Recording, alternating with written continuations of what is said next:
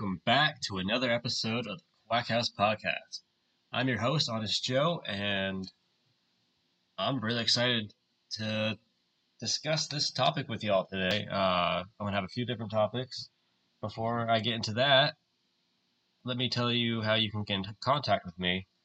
If you have any questions, comments, or anything you'd like to share with me, you can do that at qwakhouse at proton.me. That's qwakhouse at proton.me.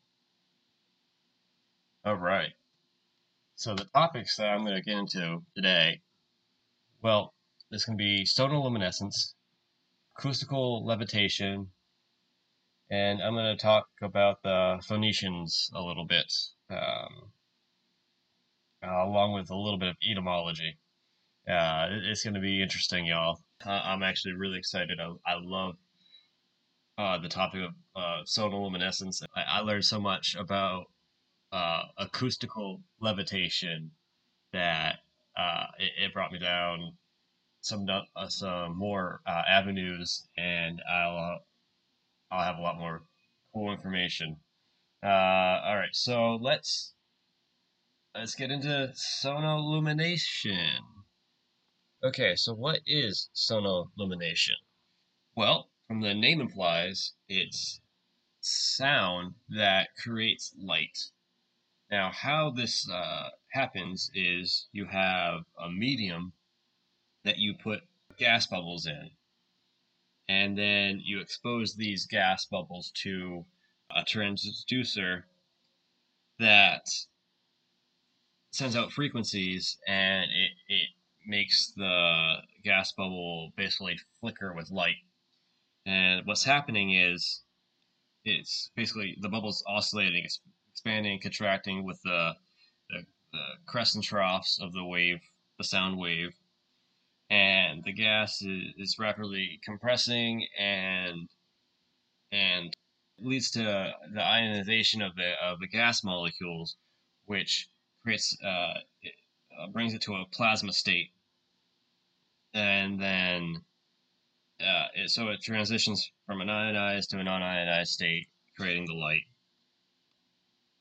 Now the gas bubbles that, or, or the gases they use are the noble gases. Um, you got, you also got hydrogen, helium. You got neon, argon, radon. You have, you know, your noble gases, and uh, it's uh, the frequency that's used to the, the frequencies that are used to create this are, are beyond our really comprehension. Um, it's over 20 the 20,000 kilohertz uh, that we can hear, and it, it goes to several megahertz. So you ha- you have the what's actually happening too is is uh, uh, nuclear fusion is happening. The same the same process that's happening in the stars and the sun is happening with sonoluminescence. And I know in my last episode I just I, I talked about how I thought space might be water, and now I definitely I, am just gonna go right here and say yes. I that's what I I definitely believe space is water and there's noble gases up there that's creating the stars. And the reason why uh, I really think this is the different uh, different noble gases that's used. They produce different colored lights. So you have uh, you know neon creates a green light. A blue violet uh, is created by like argon or uh, xenon, xenon. I'm not sure that one. Um, then if you, if you mix them together, you actually create white light, which is, you know, it's incredible because you know white is the, the color, uh, all the colors combined. So you you also create light that is beyond our comprehension, or at least our eyes comprehension uh, with UV and other invisible lights. Uh, so that's just interesting that this this process produces the it's it's the same process that the sun and stars are doing, and it gives out similar lights that we see twinkling in the sky at night. And then it also gives off, we know the sun gives off UV light. So uh, I'm going to go ahead and say that I find this absolutely fascinating. I know uh, recently, I haven't really dug into this too much, but I saw a video where uh, it was China creating an artificial sun. I'm not sure exactly how they did it. I, I like I said, I need to look into it a little bit more to figure out how they, what we know about that. But I'm curious if they use sonoluminescence. That'd be interesting especially where I um, we went over the universe is one basically one song, so be like one frequency essentially. So this frequency is sending uh, being sent out uh, that that God that God used, and He created the lights and the you know the twinkling stars and the shining bright sun. So that's sonol- sonoluminescence. Now let's go into uh, acoustical levitation. Now, this is something that as my as mind blowing as I thought sonoluminescence was. I, just learning about acoustical levitation. I, I, I mean, I've actually known about it for a year or two now, but I've really haven't looked into the process of it, and it's it's stunning, honestly. Um, you know, it's it's essentially suspending objects in midair using sound waves. Eh, you're manipulating acoustic pressure patterns with two or more sound waves of the same frequency, and the amplitude intersects each other, resulting in regions of constructive interference and regions of destructive interference the waves are canceling each other out. So, and it, it's just used to defy gravity. This is also using frequencies above 20,000 kilohertz, or 20,000, or 20 kilohertz. Um, and they just, you know, they, they ripple the ether and they, they make it so objects can suspend in midair. Um, what's interesting though, I, I, found a lot of the uh, uh, applications of this technology is actually used in pharmaceutical uh, reagent mixing of chemical compounds, drug formulation, nanoparticle research. There's uh, it's used for microgravity simulations, and so I do want to get into uh, oh, it's oh wait, it's also used in uh, uh, biology and biotechnology, study of cell st- structure, yes, cell studies, um, aer- aerospace research, uh, behaviors of materials and fluids in uh, reduced gravities environment. So now I'd like to get into the etymology of the word technology. Um, and in case you're not sure what etymology is, it's essentially the study the origin, history, evolution of the words, uh, and how meanings change over time.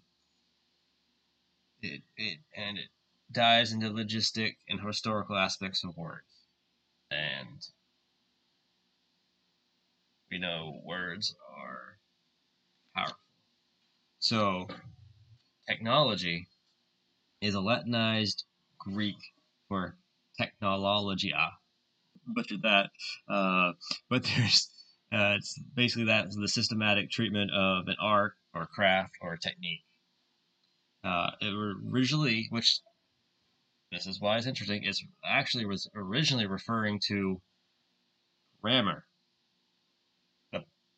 Proto-Indo-European, which is about as far back as we can go back, is the it uh, originated from texna, which is craft, weaving, or fabricating. Now, uh, the, the last part of that, logy, L O G Y, which is in biology, technology, astrology, I don't know, just all, you know, all bunch of ology. So, it stems from the Greek logia, or log.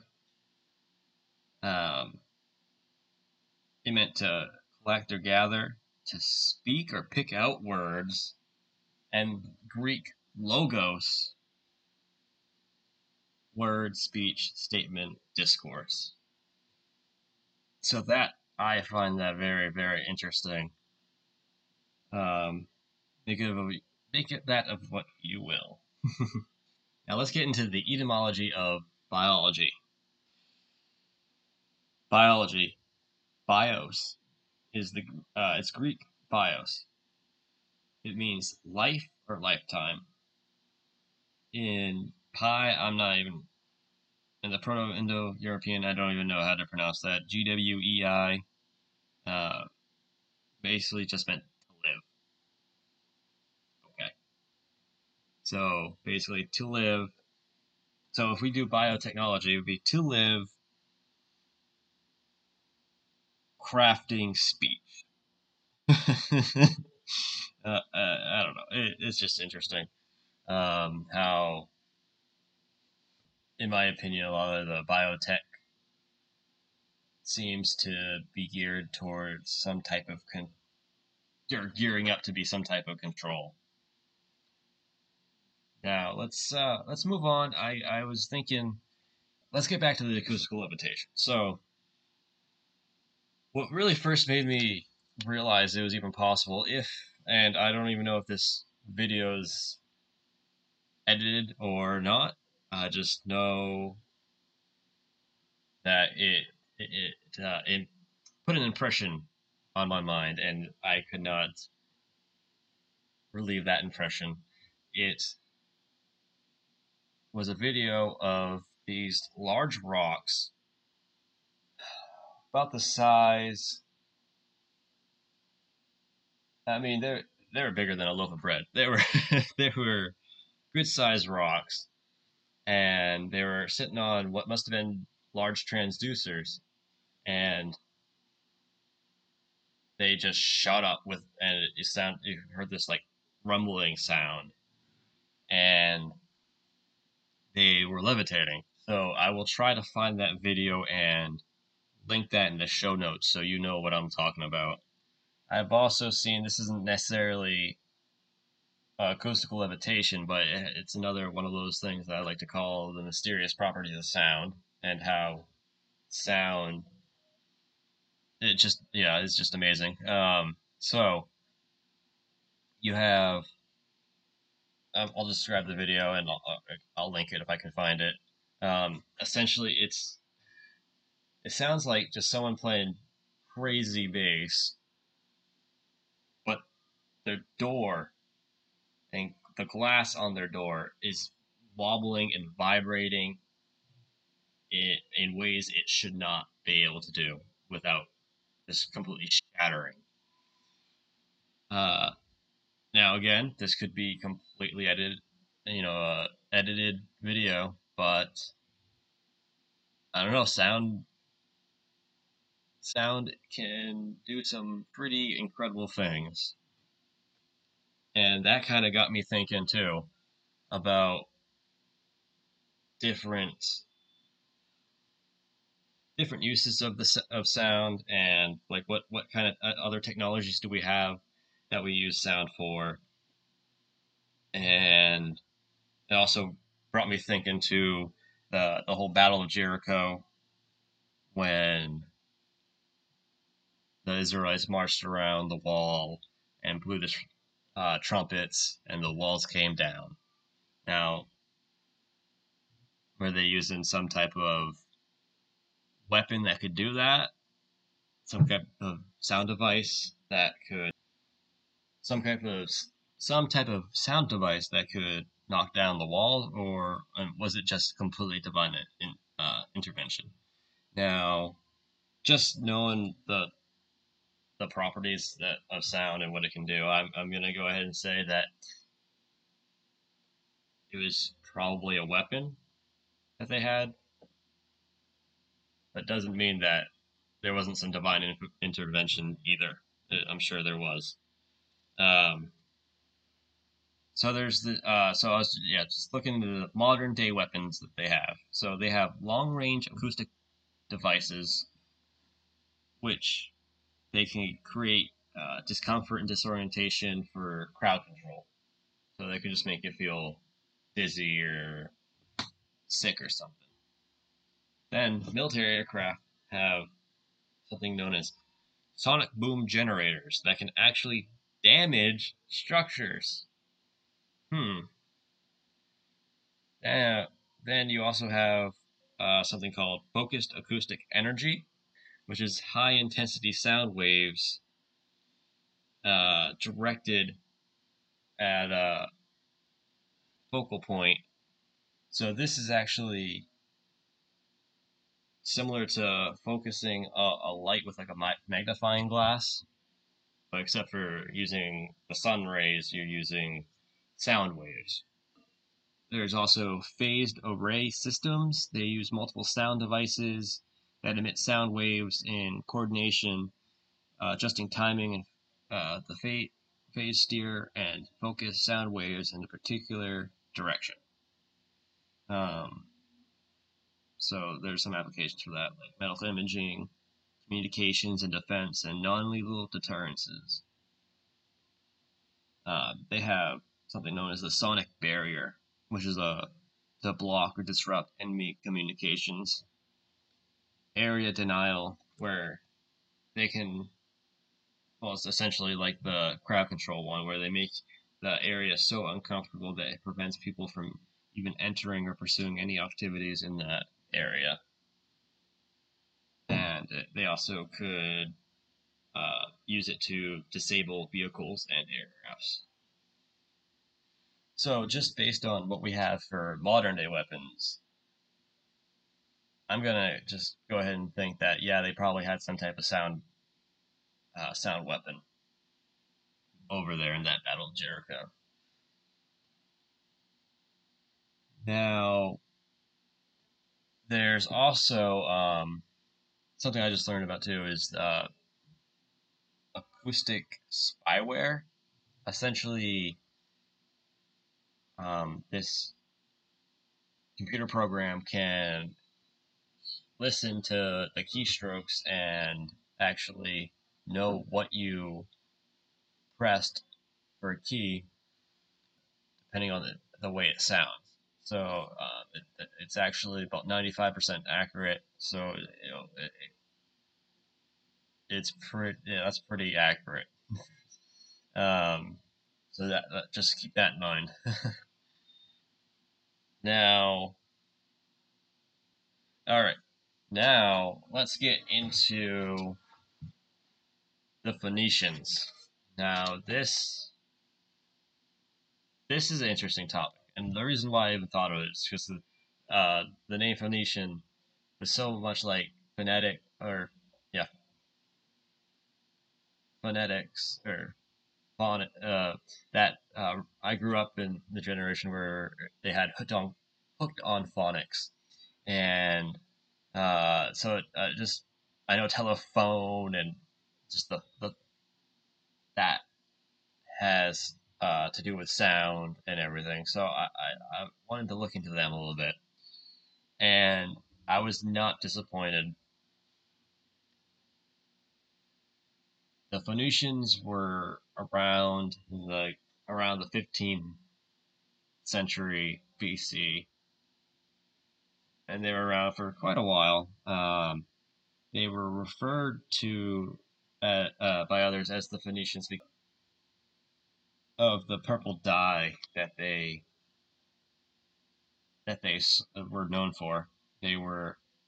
Uh, it's actually a very. It's it's called Tyrrhenian purple, and it's actually very labor intensive. It's made from the mucus of a murex sea snail, and since it was so labor intensive, it was basically uh, only worn by royalty. I mean, I'm sure people know about uh, purple essentially being the the color of royalty, which will I'll actually I'm to come back to because um, I wanted to get back. I'll get back to the the, the sound thing of Phoenician. So it was, uh, the word phonetics etymology would be uh, Greek, and it'd be phonetikos, meaning vocal or to be spoken or utterable. Now, what's interesting is the Phoenician alphabet is actually how we get the word alphabet.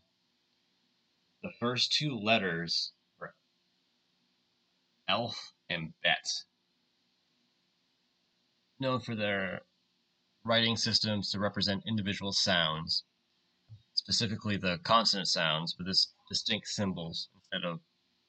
So each symbol that uh, the Phoenicians had represented a single consonant sound, which allowed for uh, greater versatility uh, in recording different words and sounds. Now, I find it very interesting. So, uh, I know the the Greeks uh, adapted and modified the Phoenician alphabet. I believe the Hebrews did as well. Latin, inspired Latin, uh, which turned into English. So, uh, it, it's very interesting that I, I mean, I find it very fascinating that we get the word alphabet just from their first two letters.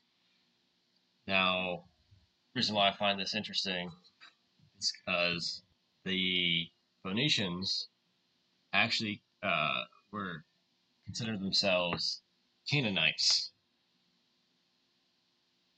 Hmm, that's interesting, right? So, and they had they were known for their, their purple dyes and the, uh, the the purple royalty. Now, I'm just gonna go out there on a very thin limb and see if I can do a little dance. So we got okay. So this is gonna take a really side turn right now. I'm gonna talk about the the, the flags that countries have and how that's essentially uh, uh, a logo uh, or the, the the team's uh, team jersey colors essentially. So we got USA, which is red, you know, red, white, and blue. What what happens when you uh, combine red, white, and blue? Well, depending on the ratio, you get various shades of purple. That's interesting. And then if you look at Russia, their colors are also red, white, and blue. Hmm. So that makes purple. Philistines, or uh, uh, the Philip, I'm sorry, not Philistine, Philippines are also red, white, and blue. Hmm. That's just that's just a couple. Uh, I roll a few. Um, I'm sure there's you can find others, but I just find it interesting that that we have the, the colors of the United States where I'm from, and I'm assuming most listeners will are. When you combine the colors, it, it makes purple. And I was just curious, like, what kind of, like, are there like famous families or houses that are known for purple? for specifically the Tyrrhenian purple. Well, you have the Julian Claudio dynasty of Rome, which includes Nero, the House of Flavia. I'm probably butchering these names. I'm sorry. Also, European Empire, which is would include uh, like Titus and Ves- Vesperius, Vespasian, I'm so bad with word uh, names. I'm so bad. I'm sorry. Uh, then you have the House of Osman from the Ottoman Empire, House of Maine which would be the Ethiopian Empire, which uh, surprised me that they actually had an empire. That's cool. House of Salisbury, House of Bourbon. Now, not all of them are considered to be specific to Tyrrhenian Purple, but they all were known for purple. I find it pretty interesting that essentially the Hebrew and Greek, which is what the Bible is written in, came from Phoenicians who were Canaanites, essentially from royalty, and that's where we got our alphabet. And we know language is mind control. So I 100% believe in the Bible, but I think we need to remember that it's, it is the Word of God, yes, but is the Word of God written by man. So these Phoenicians, they're Canaanites, they worship gods like Dagon and, and Baal. So could they possibly have tried uh, had a language that influenced, at least influences our mind to support, to try to support these little G's, these little G gods? I don't know. That's just my quack house question for y'all. And if you got any answers, comments, questions. I got if I got a whole bunch of work, whole bunch wrong. Go ahead and email me at qwakhouse at proton.me and I'll be glad to answer y'all. With that, episode three is done. Episode four is gonna be interesting. We're gonna keep on going with this uh, this theme, and next time I want to look into a little bit more etymology stuff. Um, talk a little bit of the, the black cube. Sirens, not like from police cars or whatnot, but like the uh, what would pull ships from sea. Uh, music's uh, music's influence on mood, perception, and social engineering. This one's going to be pretty good too. Can't wait to talk to you then. Until then, have a good one.